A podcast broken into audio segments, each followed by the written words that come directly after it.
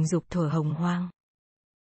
Tác giả, Christopher Ryan Chương 16 Thước đo chân thực nhất của đàn ông Cả tinh tinh và tinh tinh lùn đều bừa bãi hơn nhiều so với chúng ta. Tinh hoàn của chúng ta phản ánh điều này. Chúng chỉ là những hạt lạc so với trái dừa của những người bà con vượn người của chúng ta những dấu vết thuyết phục về lịch sử chọn lọc tình dục mà trong đó con cái giao phối với nhiều đối tượng có thể tìm thấy ở nam giới loài người. Có lẽ dấu vết rõ ràng nhất là kích thước tinh hoàn. Xét theo tương quan kích thước cơ thể, tinh hoàn nam giới về căn bản lớn hơn so với khỉ đột, loài mà con đực đa thê nhưng con cái lại chỉ giao phối với một đối tượng nên cạnh tranh tinh trùng trong bộ máy sinh sản nữ không hề tồn tại loài người chắc chắn nằm ở phía củ to trong bộ linh trưởng, giống với tinh tinh hơn là khỉ đột cho thấy rằng từ lâu chúng ta đã quen với việc cạnh tranh bằng tinh trùng cũng như bằng cơ thể.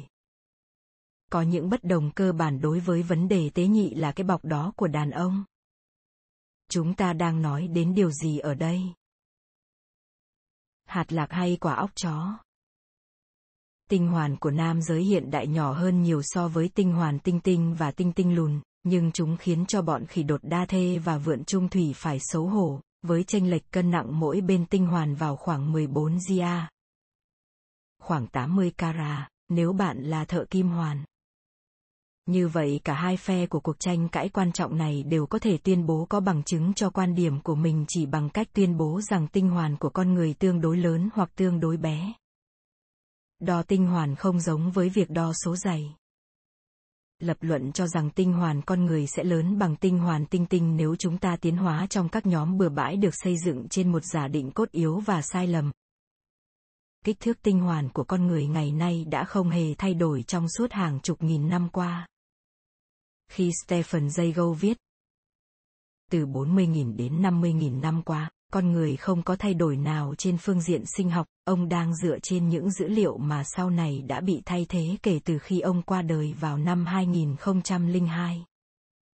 Giả định vẫn đang được chia sẻ rộng rãi này phát triển từ niềm tin có từ lâu đời rằng mọi bộ phận cơ thể người tiến hóa rất chậm, đòi hỏi phải qua hàng nghìn thế hệ mới xảy ra biến đổi quan trọng. Thỉnh thoảng vẫn có.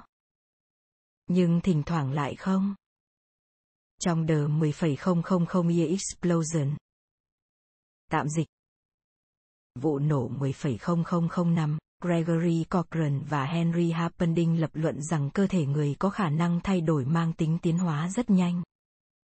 Trong lịch sử ghi chép được, con người đã thay đổi nhiều cả về cơ thể lẫn trí óc, họ viết, viện dẫn khả năng kháng bệnh sốt rét, có màu mắt xanh dương, và thu nạp đường sữa như những ví dụ về thay đổi tiến hóa nhanh. Một ví dụ họ không thảo luận trong cuốn sách, nhưng có thể cân nhắc trong các ấn bản tương lai, là kích thước tinh hoàn. Tinh hoàn có thể thay đổi kích thước gần như trong nháy mắt. Dù là mắt xanh hay mắt gì khác, ở một số loài vượn cáo. Loài linh trưởng nhỏ, sống về đêm, khối lượng tinh hoàn thay đổi theo mùa, phình lên vào mùa sinh sản và sau đó rút lại trong mùa nghỉ ngơi, giống như trái bóng trên bãi biển có một lỗ thủng nhỏ mô tinh hoàn ở người, tinh tinh và tinh tinh lùn. Nhưng điều thú vị là không phải ở khỉ đột chịu sự kiểm soát của ADN phản ứng nhanh một cách bất thường tới biến đổi môi trường. Các nhà di truyền học Wyckoff, Oang và U viết trên tờ Nature. Sự tiến hóa nhanh chóng của các gen sinh sản đực là điều khá đáng lưu ý ở các nhánh của loài người và tinh tinh. Họ tiếp tục nhận thấy rằng phản ứng nhanh chóng của các gen này rất có thể liên quan đến hệ thống giao phối khi viết. Điều ngược lại rất thú vị khi xem xét các hành vi tình dục xã hội ở các loài khỉ châu Phi. Trong khi tinh tinh và tinh tinh lùn hiện đại cực kỳ bừa bãi với rất nhiều cơ hội thụ đa thai thì khỉ đột cái đang dụng trứng dường như ít có khả năng thụ đa thai hơn. Hãy ngẫm nghĩ về điều đó một chút. Con người, tinh tinh và tinh tinh lùn, nhưng không phải khỉ đột. Cho thấy sự tiến hóa nhanh chóng ở các gen liên quan đến tinh trùng và sản xuất tinh dịch liên quan đến thụ đa thai. Các gen liên quan đến sự phát triển của tinh hoàn người, tinh tinh và tinh tinh lùn có khả năng phản ứng đối với áp lực thích nghi cao hơn nhiều các gen tương tự ở khỉ đột, loài thường chỉ giao phối giữa một con cái với một con đực. Vì cấu tạo của chúng hoàn toàn bằng các mô mềm nên tinh hoàn không để lại dấu vết trong hóa thạch. Do đó, trong khi những người ủng hộ mô tả chuẩn mực giả định rằng khối lượng tinh hoàn người không hề thay đổi trong hàng nghìn năm qua, bây giờ chúng ta đã rõ rằng giả định này là sai lầm. Wyckoff, Wang và U xác nhận dự đoán của nhà sinh học Roger Short hồi năm 1979 khi ông viết Kích thước tinh hoàn có thể phản ứng nhanh chóng trước áp lực chọn lọc. Một trong những hình thức mạnh nhất của chọn lọc sẽ được tìm thấy trong hệ thống giao phối bừa bãi.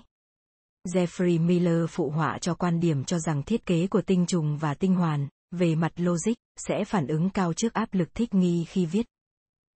Những khác biệt có thể di truyền trong chất lượng tinh trùng và thiết bị dẫn tinh sẽ được chọn lọc mạnh mẽ. Cuối cùng, nhà sinh học tiến hóa Lynn Magerly và đồng tác giả Dorion Sagan lập luận rằng cơ quan sinh dục phát triển có sự hậu thuẫn của rất nhiều hỏa lực tinh trùng. Spermatic firepower sẽ chỉ đáng giá khi có một kiểu chạy đua hoặc thi đấu. Nếu không, họ viết, chúng sẽ trở nên thừa thãi.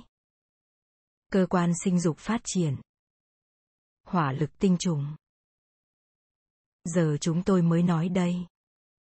Vốn là thứ không cần thiết ở các loài đơn thê, có thể thấy hỏa lực tinh trùng trong sự khác nhau giữa tinh dịch ở lần phun đầu tiên và lần phun cuối cùng của nam giới.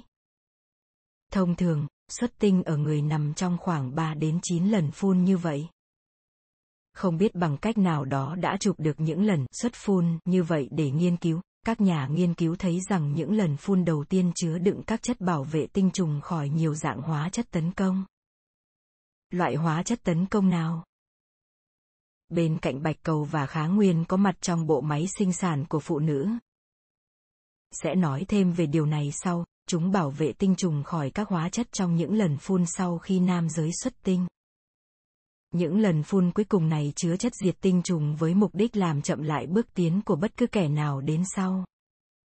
Hay nói cách khác, có vẻ như tinh trùng cạnh tranh của đàn ông khác đã được dự báo trước trong đặc tính hóa học của tinh trùng nam giới, ở cả những lần phun đầu. Bảo vệ lẫn những lần phun sau. Tấn công Tầm quan trọng của cạnh tranh tinh trùng đã được tranh luận trong các hội thảo khoa học và tạp chí học thuật suốt mấy thập kỷ vừa qua như thể đây là một khám phá mới, nhưng trước công nguyên vài thế kỷ, Aristotle và các bậc tiền bối của ông đã nhận thấy rằng một con chó cái giao phối với hai con chó đực trong giai đoạn thụ thai có thể tạo ra một ổ chó con có bố là một trong hai hoặc cả hai. Và hãy suy nghĩ về câu chuyện Heracles và Iphiclo. Vào đêm trước khi Amphitryon lấy Anchimon, rớt đã hóa thành Amphitryon và ngủ với cô dâu tương lai. Đêm sau đó, Amphitryon hoàn tất cuộc hôn nhân. Ankimon sinh đôi. Iphiclo. Bố là Amphitryon và Heracles. Bố là rớt. Rõ ràng, người Hy Lạp cổ đại đã có ý niệm mơ hồ về cạnh tranh tinh trùng. Gần đây hơn, một số nhà nghiên cứu đã chứng minh rằng việc sản xuất tinh trùng ở đàn ông tăng mạnh khi anh ta không gặp bạn tình trong vài ngày, bất kể anh ta có xuất tinh khi vắng mặt cô ấy hay không. Phát hiện này phù hợp với quan điểm cho rằng cạnh tranh tinh trùng đóng vai trò trong quá trình tiến hóa của loài người và có thể tượng trưng cho bước thích nghi với những chuyển đổi gần đây sang chế độ đơn thê.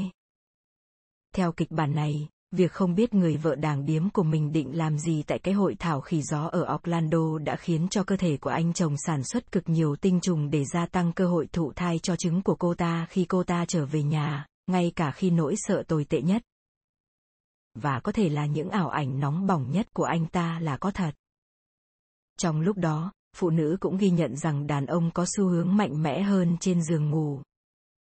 Những ham muốn sâu hơn, mạnh mẽ hơn, sau một thời gian xa cách hoặc nghi ngờ thiếu trung thủy. Dường như khả năng nam giới có thể thật sự cảm thấy ham muốn trước ý nghĩ bạn tình mắc lỗi lúc này vẫn chưa thành công trong cuộc thảo luận này lắm, nhưng hãy xem thảo luận về khiêu dâm dưới đây. Những hàm ý gây xôn xao dư luận về cạnh tranh tinh trùng đập thẳng vào quan điểm bất khả xâm phạm từ lâu nay về tính dục nữ. Đây là hình ảnh mà Darwin vô tình gieo vào nhận thức của công chúng, mô tả người phụ nữ nhút nhát chỉ khuất phục trước một bạn tình được lựa chọn cẩn thận, thể hiện bản thân xứng đáng. và ngay cả khi đó thì cô ta cũng chỉ làm vậy vì nước Anh. Người phụ nữ tham lam tình dục vô độ, Donald Simon tuyên bố với vẻ sợ hãi, sẽ được tìm thấy đầu tiên, nếu không phải duy nhất, trong ý thức hệ nữ quyền, trong hy vọng của các chàng trai và trong nỗi sợ hãi của đàn ông. Có thể vậy, nhưng Marvin Harris đưa ra một ý kiến khác, ông viết. Giống như tất cả mọi nhóm chiếm ưu thế, đàn ông tìm cách quảng bá hình ảnh bản chất của cấp dưới của mình, vốn góp phần bảo tồn hiện trạng. Trong suốt hàng nghìn năm, đàn ông không nhìn phụ nữ theo cách họ có thể trở thành, mà chỉ theo cách muốn họ trở thành mà thôi. Bất chấp mọi tranh cãi thì vẫn không ai nghi ngờ gì về việc cạnh tranh tinh trùng có xảy ra ở quá trình sinh sản của loài người hay không. Có. Lần nào cũng có.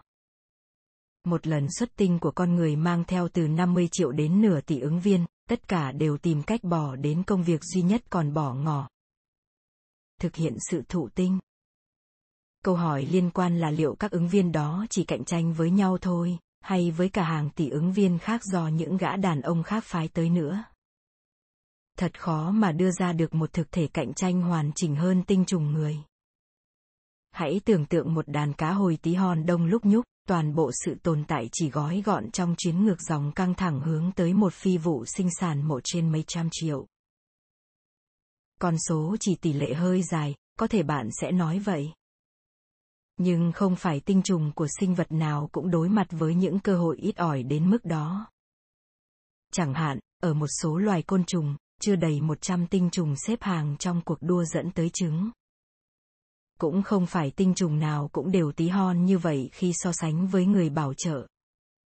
Một số loài ruồi giấm có tinh trùng đo được sấp xỉ 6 cm khi duỗi thẳng ra. Lớn hơn bản thân con ruồi vài lần. Homo sapien thì ngược lại hoàn toàn, ngay lập tức ký thác hàng trăm triệu con tinh trùng bé tí. Trong các loài, chỉ loài người mới có phần khắc và đầu dương vật. Đây là một điều bí ẩn, tại sao lại có nhiều đàn ông dị tính không hứng thú với những cảnh khiêu dâm mô tả nhóm đàn ông quan hệ với một phụ nữ? Thật vô lý, nếu bạn nghĩ về điều đó. Ốc quế thì nhiều mà kem thì ít. Và điểm lạ mang tính gợi nhắc này không kết thúc bằng tỷ lệ nam, nữ phản trực giác mà bằng sự xuất tinh ở nam giới theo cách đáng đồng tiền bát gạo. Các nghiên cứu vừa khẳng định điều mà hầu hết nam giới đều biết đàn ông có xu hướng hứng tình trước những hình ảnh mô tả môi trường trong đó có cạnh tranh tinh trùng. Mặc chúng tôi hình dung là ít, hãy suy nghĩ về điều đó theo các thuật ngữ này. Hình ảnh và những đoạn phim mô tả một phụ nữ quan hệ tình dục với nhiều đàn ông phổ biến trên Internet và trong các cảnh khiêu dâm quảng cáo nhiều hơn hẳn so với một đàn ông với nhiều phụ nữ liếc nhanh những lời mời chào trực tuyến tại danh mục vũ trụ phim người lớn với trên 900 tiêu đề trong thể loại tập thể, nhưng chỉ có 27 tiêu đề trong thể loại tập thể nữ. Bạn tự tính lấy nhé. Tại sao những con đực trong một loài đã mang cái gông đơn thê được 1,9 triệu năm lại thấy hứng tình trước cảnh các nhóm đàn ông xuất tinh? Những người hoài nghi có thể lập luận rằng sự kích thích này có thể phản ánh lợi ích thương mại hoặc một trò qua đường hợp lý, nhưng điều gì tạo ra bằng chứng thử nghiệm cho thấy đàn ông xem tài liệu khiêu dâm gợi nhắc đến cạnh tranh tinh trùng. Hai đàn ông một phụ nữ tạo ra những cú phun chứa đựng tỷ lệ tinh trùng di động cao hơn so với đàn ông xem hình ảnh ba người phụ nữ. Và tại sao bị cắm sừng lại xuất hiện liên tục ở top trên cùng hoặc gần top trên cùng những hình ảnh tưởng tượng về tình dục ở nam giới đã lập gia đình, theo các chuyên gia như Alfred Kinsey hay Jan Sevich. Như chúng tôi được biết, phụ nữ không có sở thích tương ứng về món khiêu dâm mô tả nhiều ả thừa cân đeo vớ đen, hình xăm rẻ tiền, tóc tai bù xù làm tình với một anh chàng hấp dẫn. Tính mà xem. Liệu sở thích xem những cảnh nhiều nam giới của đàn ông có phải là tiếng vọng của khiêu dâm kỳ Pleistocene?